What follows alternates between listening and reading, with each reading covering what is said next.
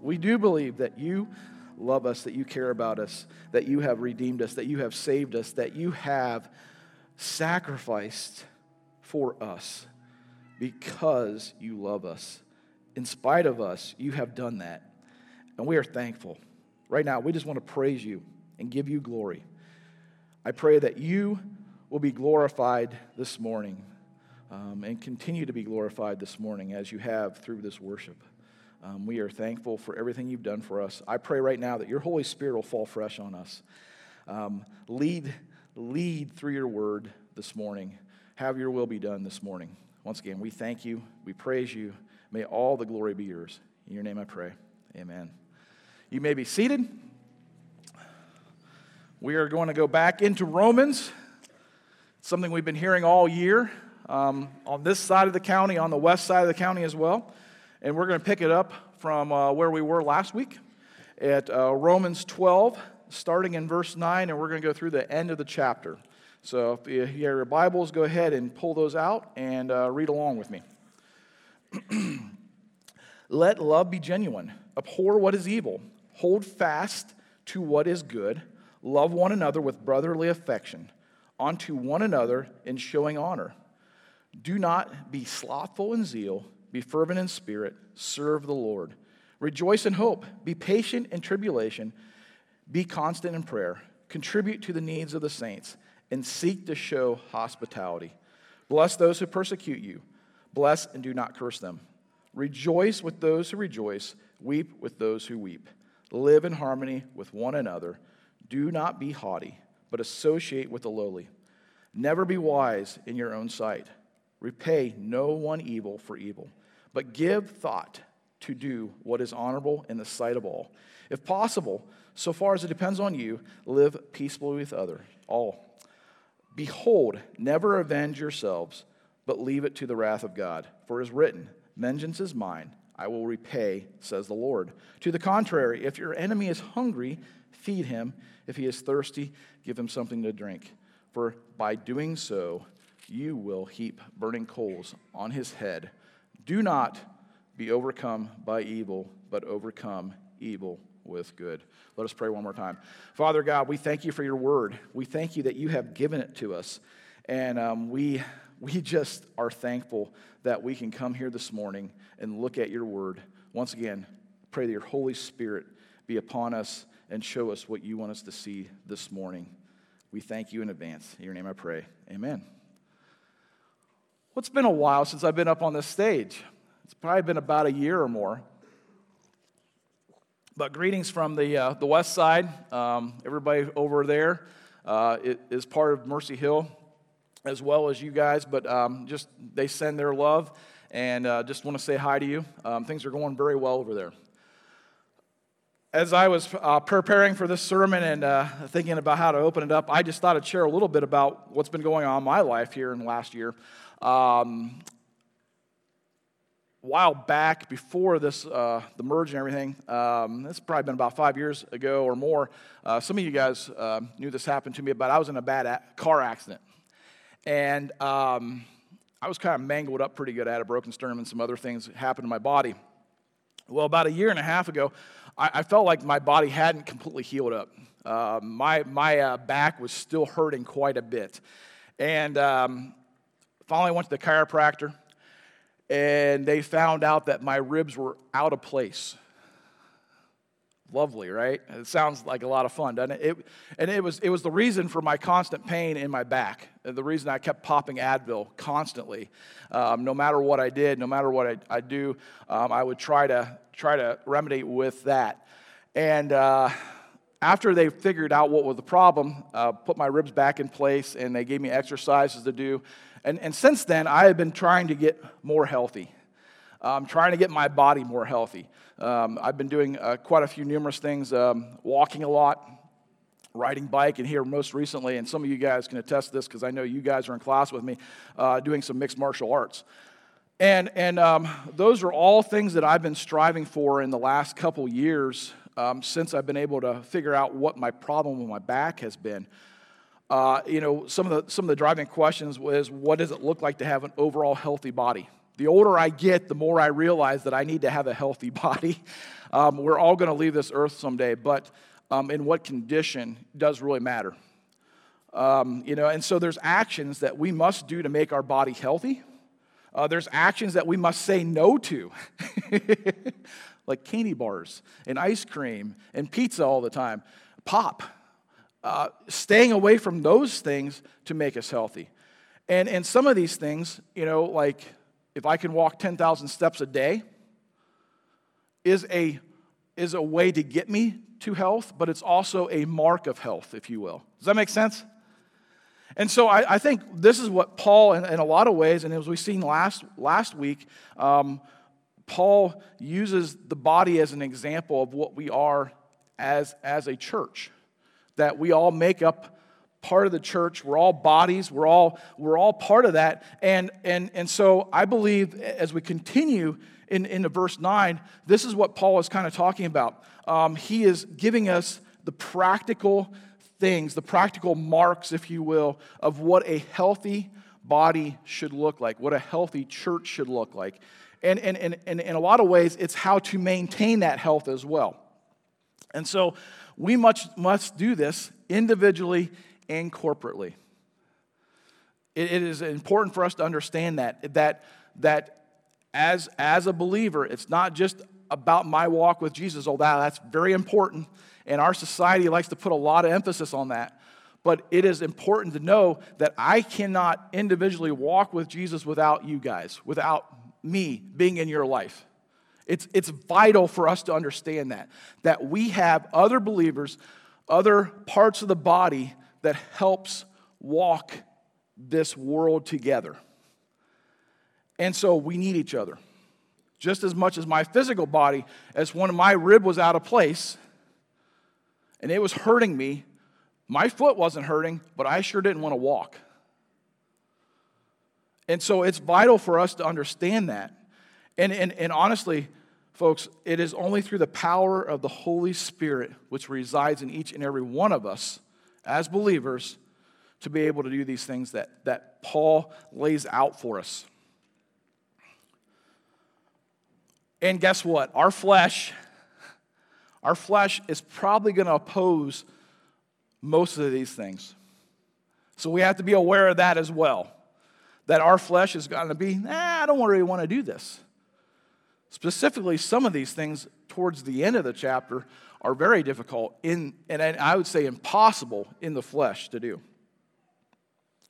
I believe a lot of, the, a lot of these things boil down to loving God with everything we have, and loving others as ourselves, just as just as Jesus talked to us about us in in the Gospels. And so the rest of this the rest of this chapter here, starting in verse nine, um, is is maturity and healthy believers in a healthy church, and it's mutual to each other. We cannot have one without the other. As as we begin here. And there's a lot here. I, we could we could we could have a individual sermon on each one of these marks, and they're they're very important. But due to the time constraint that we have for a service, I'm not going to go into a sermon on each one of these marks. It's going to be kind of rapid fire here, and I'm I'm just going to do a kind of a walking commentary down through. through these marks that he, he lays out. Some I'm going to expound on a little more, some a little less. That doesn't mean that one is less important than the other. Hear me in that. It's, it's, but it's going to be kind of like, um, if you know me, I like guns and I like history. It's going to be kind of like uh, back in World War Two, the Germans had this, this gun, this, this machine gun, um, I believe it was the M G forty-two. They called it Hitler's buzzsaw. And it was such a fast rate of fire that you could not hear the individual bullets being fired off. All you heard was one blurp. And I, I really feel like, in a lot of ways, this is Paul doing this to us. He's just unloading on us. And it is rapid fire, and through the whole, the whole rest of the chapter here. And so I'm going to try my best to navigate this, and um, as we look through this. And um, so starting in, in verse nine, let your love, let love be genuine. Notice, notice Paul doesn't even say, love each other. Why not? Well, there, I, I believe he's assuming, he's making an assumption that as believers in Christ, we already are supposed to be doing that. So he doesn't even go into love each other. He just starts out by, let your love be genuine. Let your love be real. And I think as you travel and navigate this life, you can you can kind of figure out who's being real and who's being fake. Interactions with day, you know, with people, even even in like businesses, right? Uh, you go to Walmart, you come across the cashier. Maybe you guys have a favorite cashier at Walmart. Do you have, better yet, do you have cashiers that you completely avoid at Walmart? Yeah, right?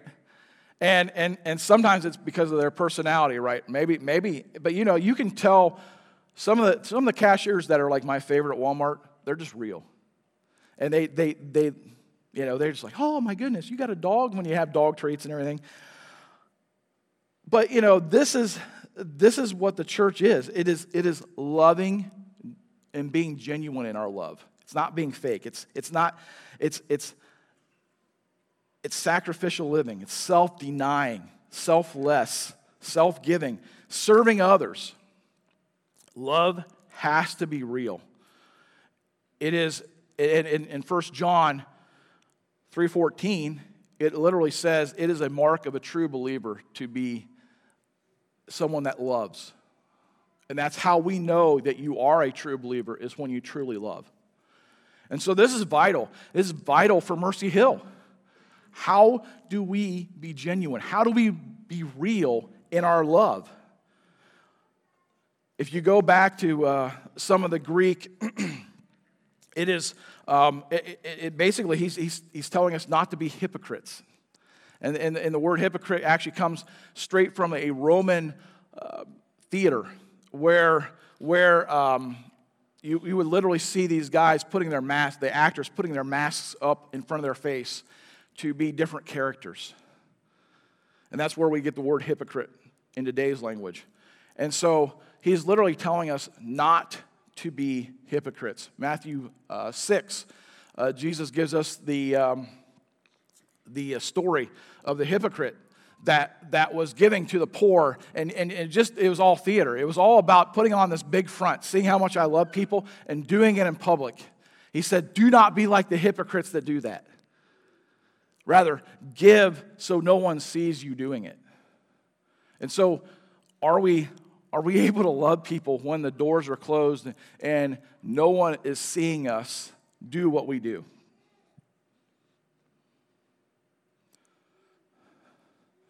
The next is abhor what is evil. Or literally, hate, hate what is, is evil. Um, That's in the uh, N I V, hate what is evil. And that's a very, very strong word. A lot of times we don't think that the Bible is going to tell us to hate something, right? But literally the Bible says, hate what is evil. What is evil? Well, once again, we have to come to the definition from the Bible, from God himself. Our society is going to tell us there's a bunch of evil stuff out there. And the definition will change from generation to generation, if you will. But we have to go back to what, to what it is that we are supposed to hate. Ultimately, sin. Anything against God's will. And where does this start? Well, number one, it has to start in our own lives. It's really easy to go out and, and, and look in society and say, man, I'm going to hate that evil out there. And we're, we're called to do that. We're called to do that. However, do we hate, do we hate the sin that is generated from our own hearts in the flesh? Do we hate that? And ultimately, that's where it has to start. It has to start in my own heart. Earlier in Romans, we saw that, that we are to, we go against our own flesh. That we see Paul say, I hate the things that I, I do. I do not want to do those things. Do we have that struggle in our own lives? Do we hate the evil that we do? And the other side of that, and this is where we need our brothers and sisters, am I willing to hear from my brother and sister if I wrong them or if I'm going down the wrong path? It's critical. It's critical that we have people in our lives that are going to be real with us in love to tell us that we're wrong. We cannot surround ourselves with just a bunch of cheerleaders and saying, "You're awesome," and have a pep rally for every time I get together with them. It's good to be encouraging to each other. We need that. But I also need people to be real with me if I'm screwing up. Thank God for my wife. She helps me do that a lot. It's, I screw up a lot. But, you know, that is that is critical, that we have brothers and sisters in our lives that are willing to do that. The other, the other place is, are we willing to do that to our brother and sister in love? Sometimes we have to have hard conversations, hard conversations to sit down with somebody and say, man, have, have you, have you, what are you doing? Where are you going with this? They're not fun conversations, especially if we are having the concern for that other person, and we are going to them out of love. There's conversations I absolutely do not want to have with people. But out of love, I have to be able to do that. And then we we honestly can't tolerate the culture around us, the, the evilness that it produces. And we have to we have to call that evil out. We cannot let it come into the church. And so there is definitely a time, definitely a time to draw the line and to call out the evil that we see around us. But it starts, it starts with our own hearts, and it starts within the church.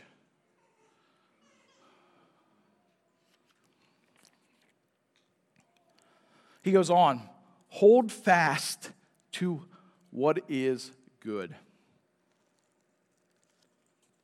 Some versions say cling. Cling to what is good. Cling to it like it's glue. What is good? Holy, righteous, morally acceptable, honorable. Promote what is good in ourselves. And really, what's what's the good in ourselves? It's God. It's the Holy Spirit in us. And those around us in the church. Don't be obsessed with the evil around us. I see Christians do this a lot. And there's a lot of evil around us.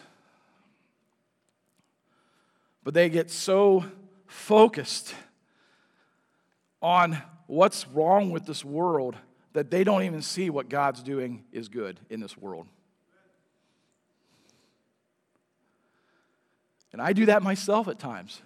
All I have to do is turn on the news for a little bit. But do we cling? Do we, we, do we stick to what is good? It's critical. It's critical for us to do that. He goes on, love one another with brotherly affection.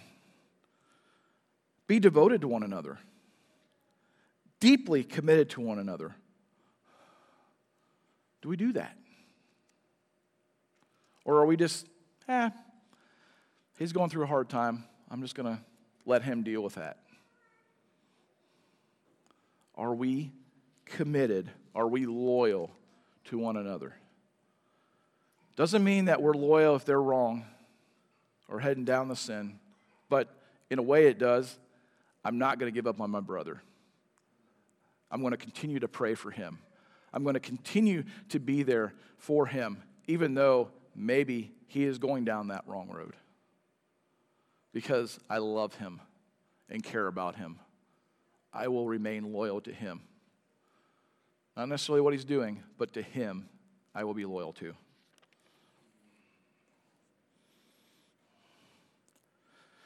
We get into verse ten.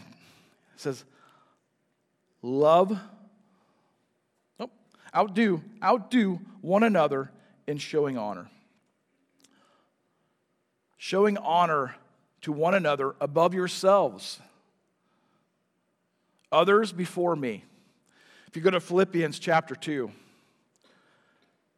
do nothing from selfish ambition or conceit, but in humility count others more significant than yourselves. Let each of you not look not only to his own interests, but also to the interests of others. Have this in mind among yourselves, which is yours in Christ Jesus. When Jesus comes into our lives, he changes our lives. He changes our minds. And instead of becoming so self-focused on myself, I become focused on others. And so I'll ask you this. When was the last time, and we, we don't have many church carry-ins here, but when was the last time you weren't first in the food line? When was the last time that you were not first in the food line? When was the last time that you were last in the food line, that you let everybody else go? Um, I have a pastor friend. He's no longer in this area, and um, he, he had told me that there there was a, a, a older lady, and and she loved everyone, but she always had to be first for the food line. And in fact, when they had carry-ins, you would see her get up fifteen minutes before the service was over so she could go get her spot in the food line. One time that she did not get that done, she actually butted in front of the line of the food line. Food is a, food is a good thing, and it's a necessity thing. But a lot of times it can rule our minds, right? Become obsessed with it. And, and I'm just using food as an example because every one of us likes it most likely. But when is the last time, when is the last time that you said, you first? I'm, I'm, I'm going to be second here, or I'm going to be last here. When was the last time you did that? Showing honor to the other person. Head into eleven. Do not be slothful in zeal, quick to do the right thing. Are we waiting to do the right thing when we know we have to do it or should do it? Growing up, growing up over in Holmesville, um, every year uh, we would have a uh, a, um, a firemen's festival to raise money for the voluntary firemen. And and one thing that I always And I know we have some firemen here, and I just want to thank you for your service. But they, they always carried, especially, um, and I think they still do it, especially when I was growing up. They they were huge, though. They they were these big pagers that they carried on their sides, right? And as soon as they would go off, what would they do?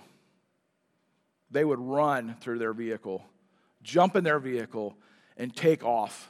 Because there was an emergency, there was a fire, or there was somebody that had fell in their house, they had to go help through the squad.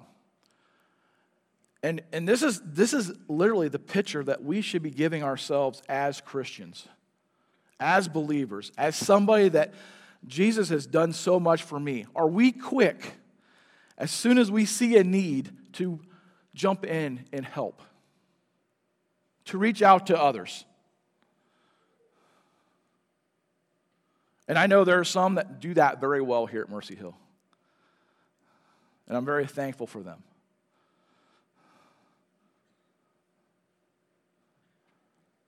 In that, serving the Lord.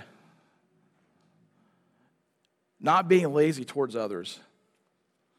Especially my brother and sister in Christ. It means, it means we're not a spectator in church.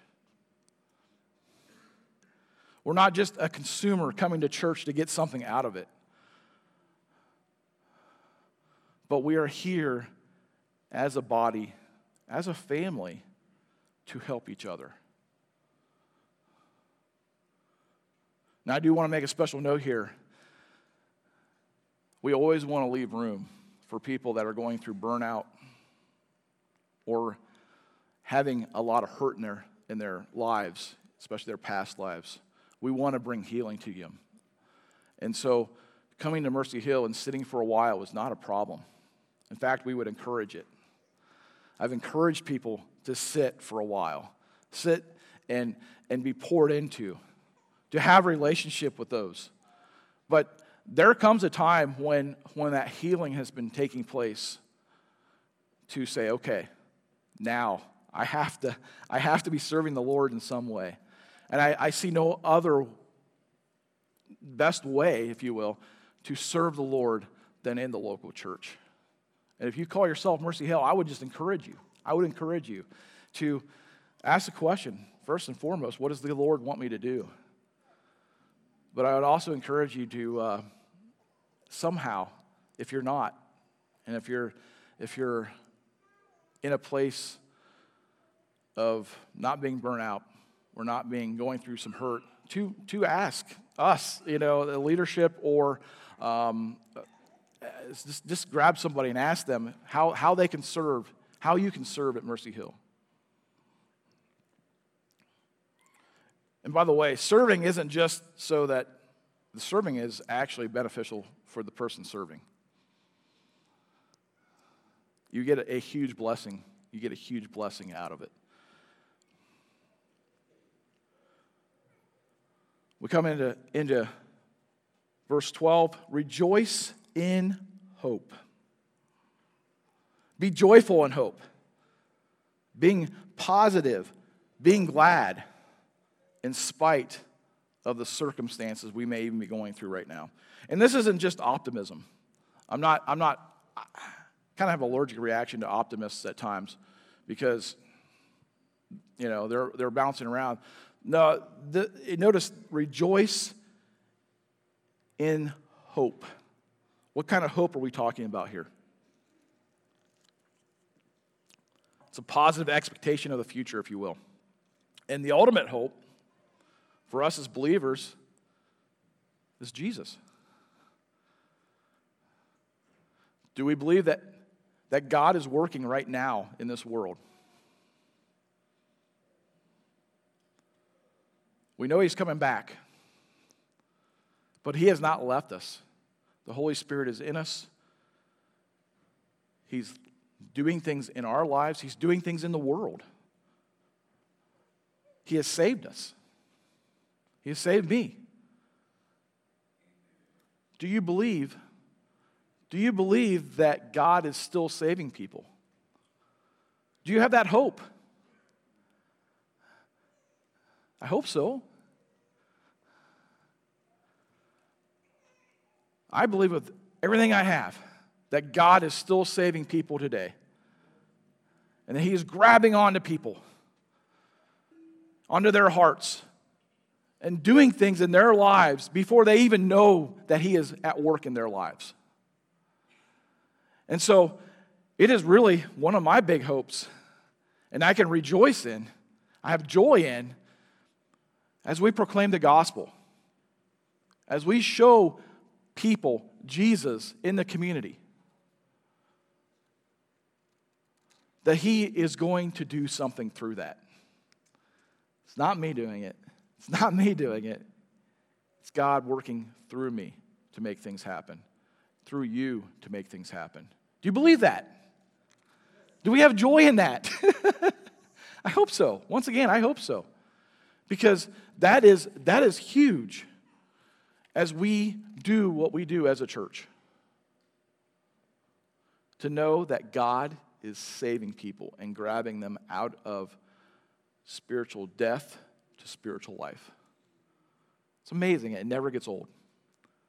It's the biggest miracle, the biggest miracle that God can ever do is take someone from spiritual death to spiritual life.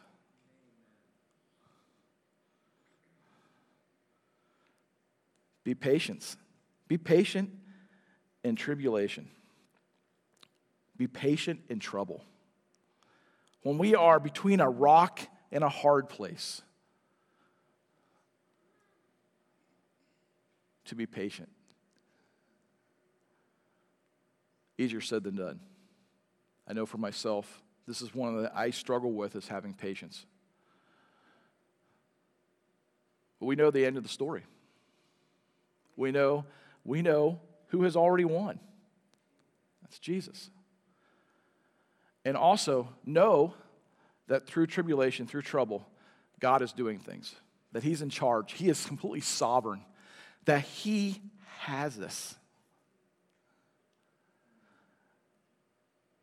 I'm a lot more patient when I understand that, and I remind myself of that, that God is in charge and doing things, even when it doesn't seem like he is.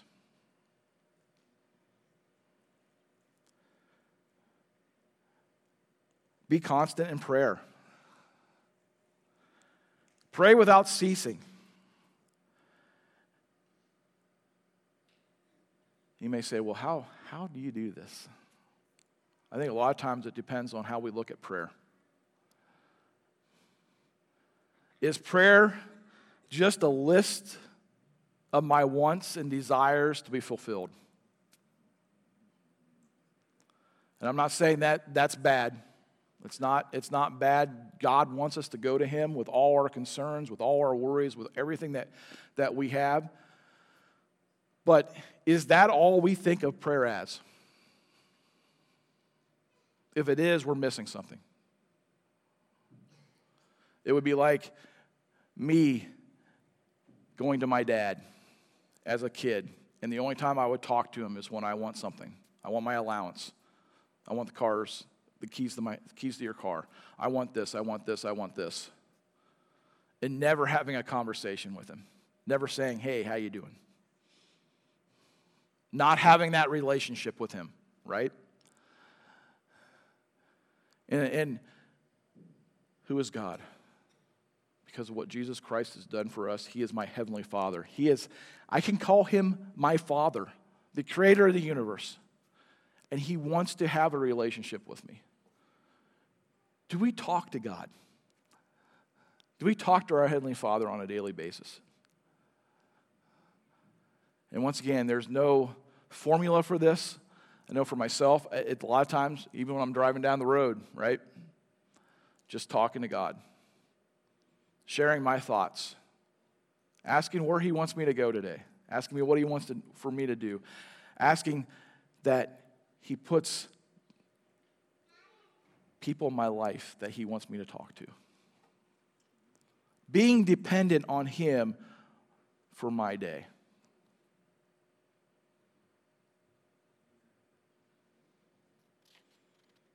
Once again, it's all about relationship with him.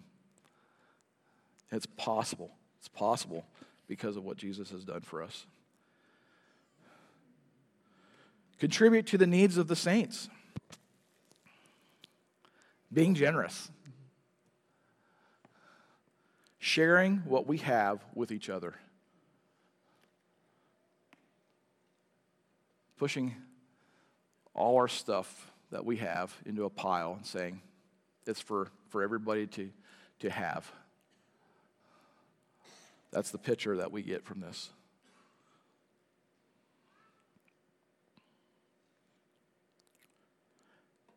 Seek to show hospitality, and these, these really go hand in hand.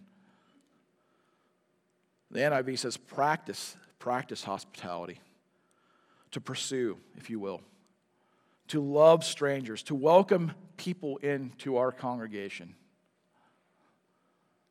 believers and non-believers even, into our fellowship, to show kindness, taking in strangers, taking in needs around us. Meeting needs. And I know, once again, there's a lot of people at Mercy Hill that do both, contributing to needs of others and showing hospitality. I'm very thankful for that. But it should be a hallmark. It should be a hallmark of something that the church does. Continuing to look to others before myself. I want to take a pause here. Um, as I said, it was it, it's kind of like rapid fire here. Starting in verse fourteen, I, I, really fourteen kind of has a different tone here, if you will. And, and some, some commentaries say it's a lot of going from the inside of the church onto the outside of the church. Um, I, I would say that there, nine through thirteen is a lot of action. Here's the things you need to be doing, right? I think fourteen on is reactions to things that are done to us. Let me, let me say it again. Reactions after something's been done to us. And I'm going to tell you what, I think the reactions sometimes are harder than the actions, at least in my own life.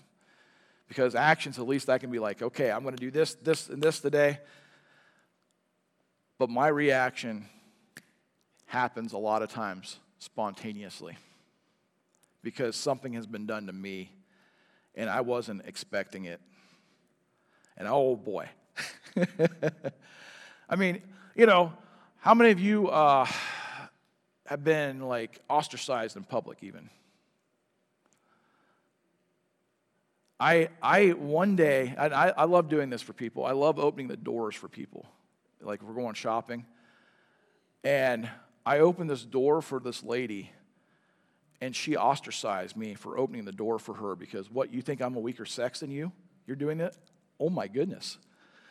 Once again, you don't expect that to come out of doing something good for somebody. And my first inkling was to slam the door back on her face, right? But I, I didn't. I didn't. Uh, but it was really weird. And, and so when we do something good for somebody, we expect good in return. What happens when the good is not returned to us? How do we react to that? It is much easier to love our friends, but a lot harder to love our enemies. A lot harder to react to something. And so, once again, I'm going to double down here. We absolutely need the Holy Spirit. We need the Holy Spirit for our actions, but we need the Holy Spirit in our lives for those times when we react. And this possibly might be one of the reasons that we need to be praying continually. This is where the rubber meets the road. So starting in fourteen, bless those who persecute you and do not curse them.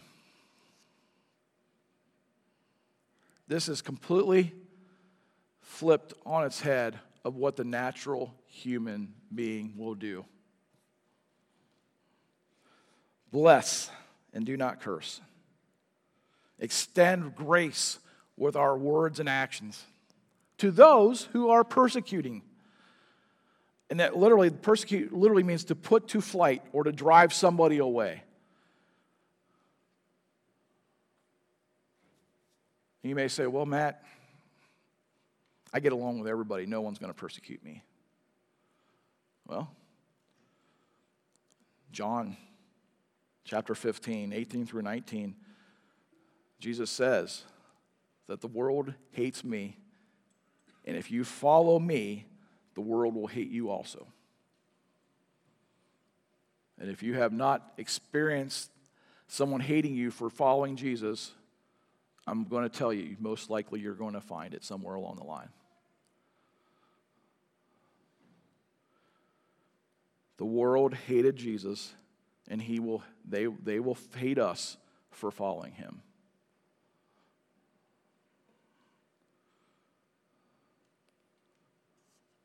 They will persecute us for following him.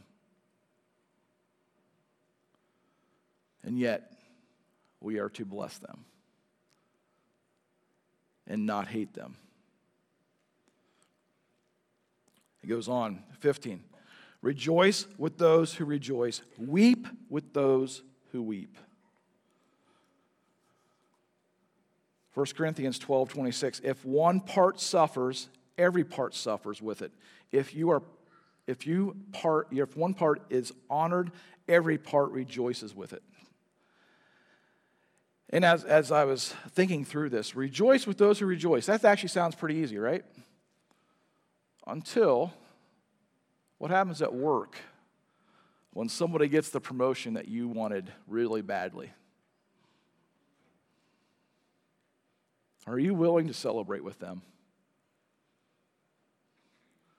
My neighbor just got a new car, and I'm still driving this hunk of junk from two thousand.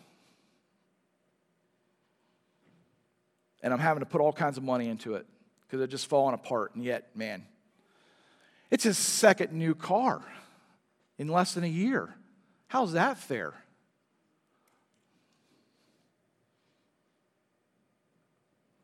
The reason I'm smiling is because I've had these kind of conversations with myself. Are we able to rejoice when good things happen to others around us? Are we really willing to rejoice in that? Or are we going to become, that's not fair, and covet what they have? Can we celebrate with those that are going through good things, even though we may not be going through those good things at this point in time?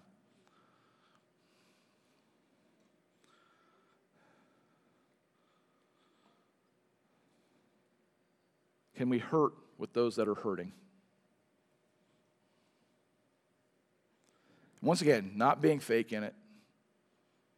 Can we truly love with all sincerity when somebody is going through a hard time, when they are literally weeping, when they are completely at loss, when they are going through a loss of a loved one or a loss of something? Do we have sympathy and empathy for people when they are going through good things and good times and bad as well? Do we feel the pain that they may be going through? We are, we are not to be disconnected from those that are in the body. We are, as, as believers, we are not to be this island that's on themselves.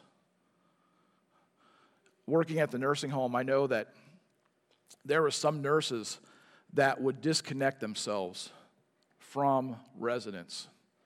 And these were some veteran nurses. And when you would get to the bottom of it, the reason they disconnected themselves and it made it all about business was because they didn't want to feel that pain of losing somebody. They didn't want to have to go through that pain of being connected with somebody and having to have their feelings in a vulnerable position. And sometimes I think we do that as believers. Maybe we've been hurt too many times. Or maybe we just don't want to go through any more hurt with anybody else, and so we disconnect ourselves from that. We absolutely cannot do that as believers. We have to be connected to others. We need each other to celebrate and to mourn. Jesus had compassion on people. Jesus wept for people. We should be willing to do the same thing.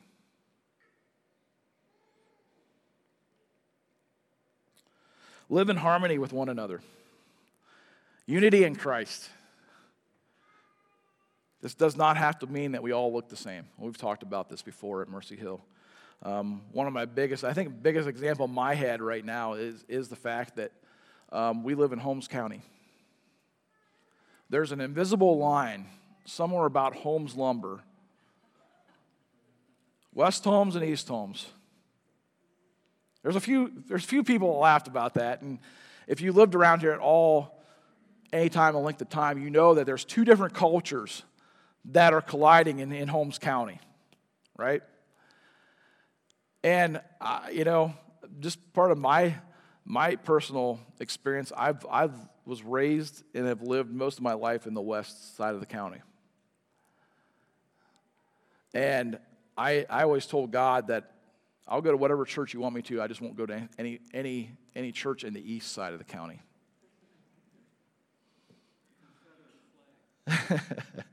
Yeah, you know, I mean, west side's kind of known as just a bunch of rednecks, right? And I kind of embrace that at times. But this is the thing, guys. God is so much bigger than those cultural divides, if you will. and that he wants unity, not for unity's sake, but he wants to unify us in Jesus. And so it is actually a sign of health when not everybody looks the same.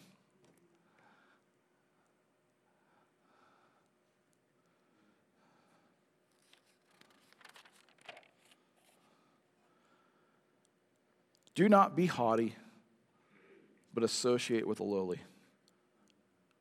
In other words, don't be a snob. Don't think you're better than anybody else.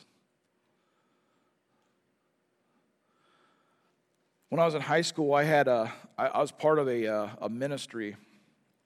Right out of high school, I, I was thinking about becoming part of the leadership there. And, and to be, to be clear, this was a the director at the time at Wayne County. This wasn't the, the whole organization's view of this. But his his whole idea was to, and, and the idea of this organization was to reach out in the schools to share Jesus with, with uh, with kids that didn't know Jesus. Okay. And so his whole idea was how to make this happen was we need to get all the popular kids. Let's get the high school quarterback. Let's get the head cheerleader. Let's, let's get all of these kids that are popular, that everybody will follow. We'll get them on board, and then we're going to really make something out of this. Well, I had an issue with that because I didn't see that's how Jesus did it, things in the New Testament. In the Gospels, Jesus did go to the, the popular people at times, but he was also so willing to go to those in whose society said was lowly, to the, the, the, the downtrodden, the people that people said aren't worth it. Jesus went to them, even ate with them, ate with sinners. This is how we need to be running our lives. We need to associate with those maybe in our workplace that aren't looked upon as as really great. Or maybe someone in our neighborhood that mm, has a sketchy reputation. Are we willing to be to associate with these people, to love them right where they're at? Never be wise in your own sight. Don't be a know-it-all. Listen. Be mindful of what others have to say.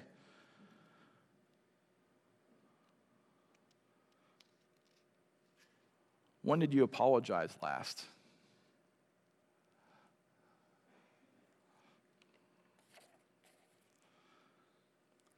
Repay no one evil for evil. Self-control. No paybacks, no revenge. Don't try to get even. At one of my former workplaces, there was a lot of practical jokes that wouldn't, would go out and about, and there was always paybacks, right? And you would it would escalate. It never failed. The paybacks at some point in time would get out of hand because somebody was trying to outdo themselves from the last payback. We cannot, we cannot have that mindset as believers in Christ. But give thought to what is honorable in the sight of all. Doing what is right even when no one's watching. Integrity, right? Just because it's legal doesn't necessarily mean it's moral.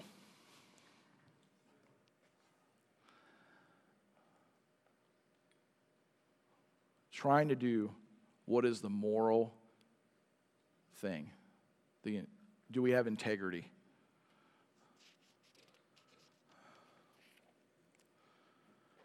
If possible, so far as it depends on you, live peacefully with all. I think I think we probably know, we probably all know somebody that is argumentative and is offensive And sometimes they go out of their way to be that way. This is the opposite of what this is talking about. Don't pick a fight. Don't look for conflict. It's unfortunate because I, I know, I, I, I've known pastors like this, right? If, if, if you don't agree with them completely, they're going to pick a fight with you. Well, you know, theologically, if you don't, if you don't align with exactly every little thing that they believe in, and these are all not even secondary things, they're probably third down the list of things that actually do matter, they're gonna they're gonna go off on you and pick a fight with you. Be a peacemaker. Blessed is a peacemaker, and it really does come down to our attitudes. Don't be looking for a fight. The rest of this chapter, it, it circles back from verse fourteen. Bless those who persecute you. Bless and do not curse them. And seventeen, repay no one evil for evil. And it seems to see that Paul kind of doubles down on these things, on these points that he made. And once again, it's how to react when you've been wronged. In my flesh, in your flesh, most likely we have an idea of how to react when somebody wrongs us.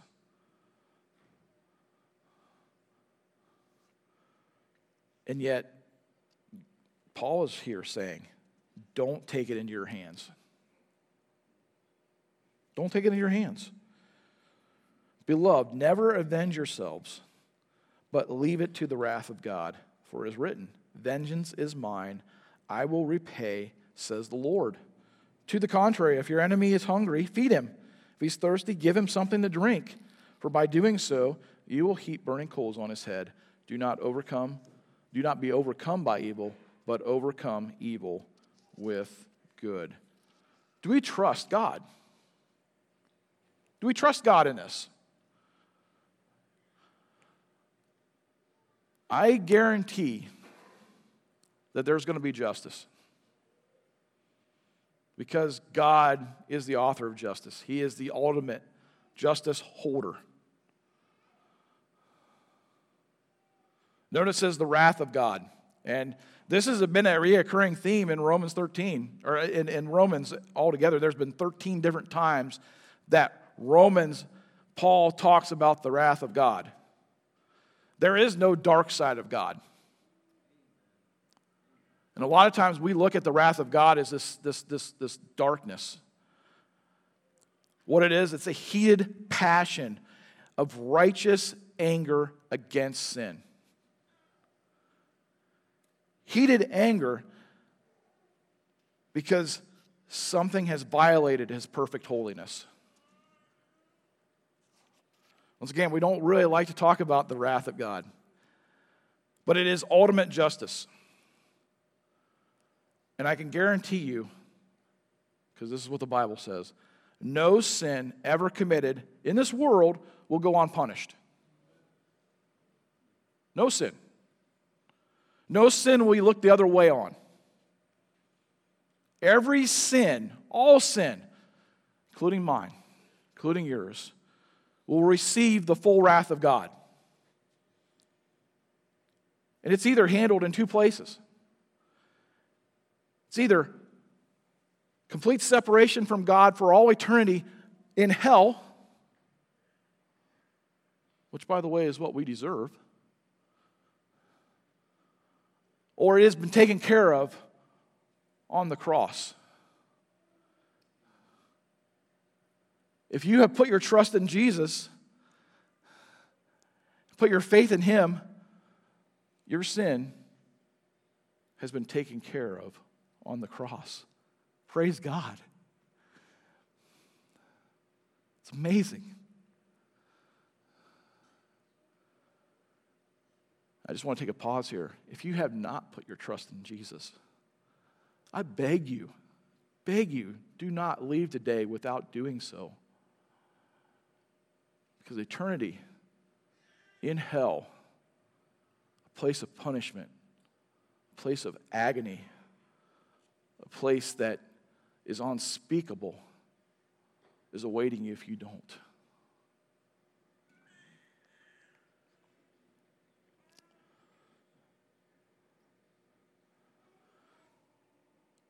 But we can and we should rest in the fact that God has this justice.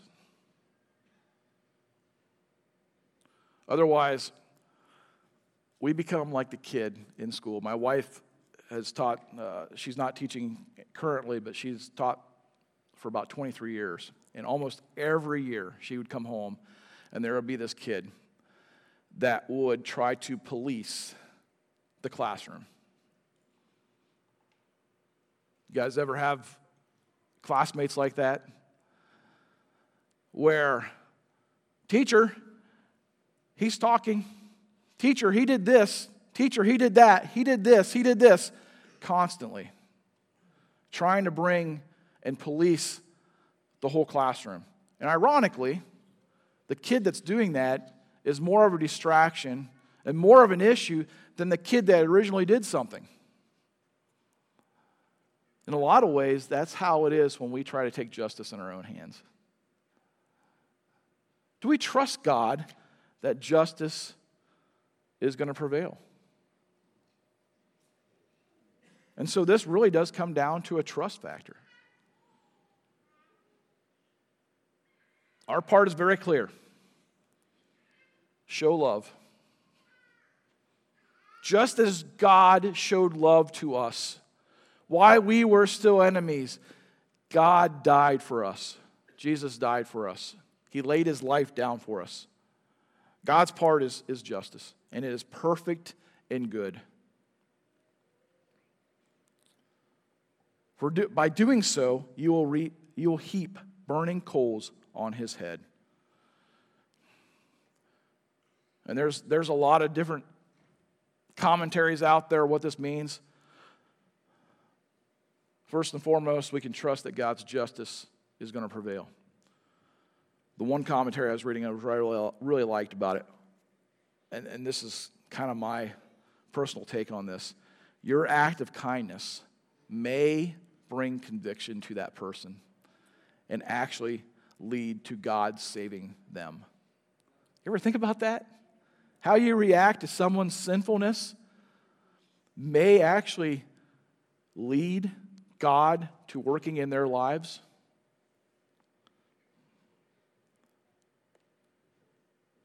Worship team, you're more than welcome to come on up. Last part here, twenty-one. Do not be overcome by evil, but overcome evil with good. Overcome. In this, in this uh, definition of this would be defeated, conquered, overran, consumed by. So do not be, do not be consumed by evil, but consume evil with good. In this, we, we look to the cross as our ultimate example. Christ suffered unjustly. In First Peter chapter two, verse, verse twenty-one, for to this you have been called, because Christ also suffered for you, leaving an example so that you might follow in his steps. He committed no sin, neither was deceit found in his mouth. When he was reviled, he did not revile in return. When he suffered, he did not threaten, but continued entrusting himself to him who judges justly. Christ's death on, is the ultimate and living example to us here at Mercy Hill. And it goes on. Verse twenty-four, he himself bore our sins in his body on the tree, that we might die to sin and live to righteousness. By his wounds we have been healed. It's amazing.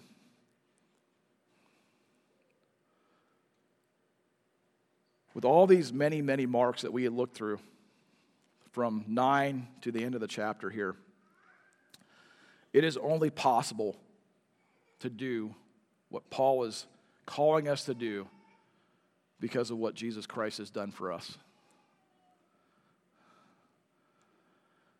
It's my prayer that we will look to him, t- trust in him as the example given to us, in that we will do what God has called us to do. Let, let me pray. Fa- Father God, we, we come before you and we thank you so much for what you've done for us, the fact that you have saved us, the fact that you love us in spite of ourselves. And that really is ultimately uh, what you are calling us to do, to love others in spite of them, in spite of what they may do to us. And so, Father God, right now, I just pray that we will be able to love you fully with everything we have. I also pray that you will uh, lead us and guide us through your Holy Spirit. Give us the supernatural love that only you can give. Once again, we thank you and we praise you for all the many things you've done. May your name be glorified in our lives. In your name I pray. Amen.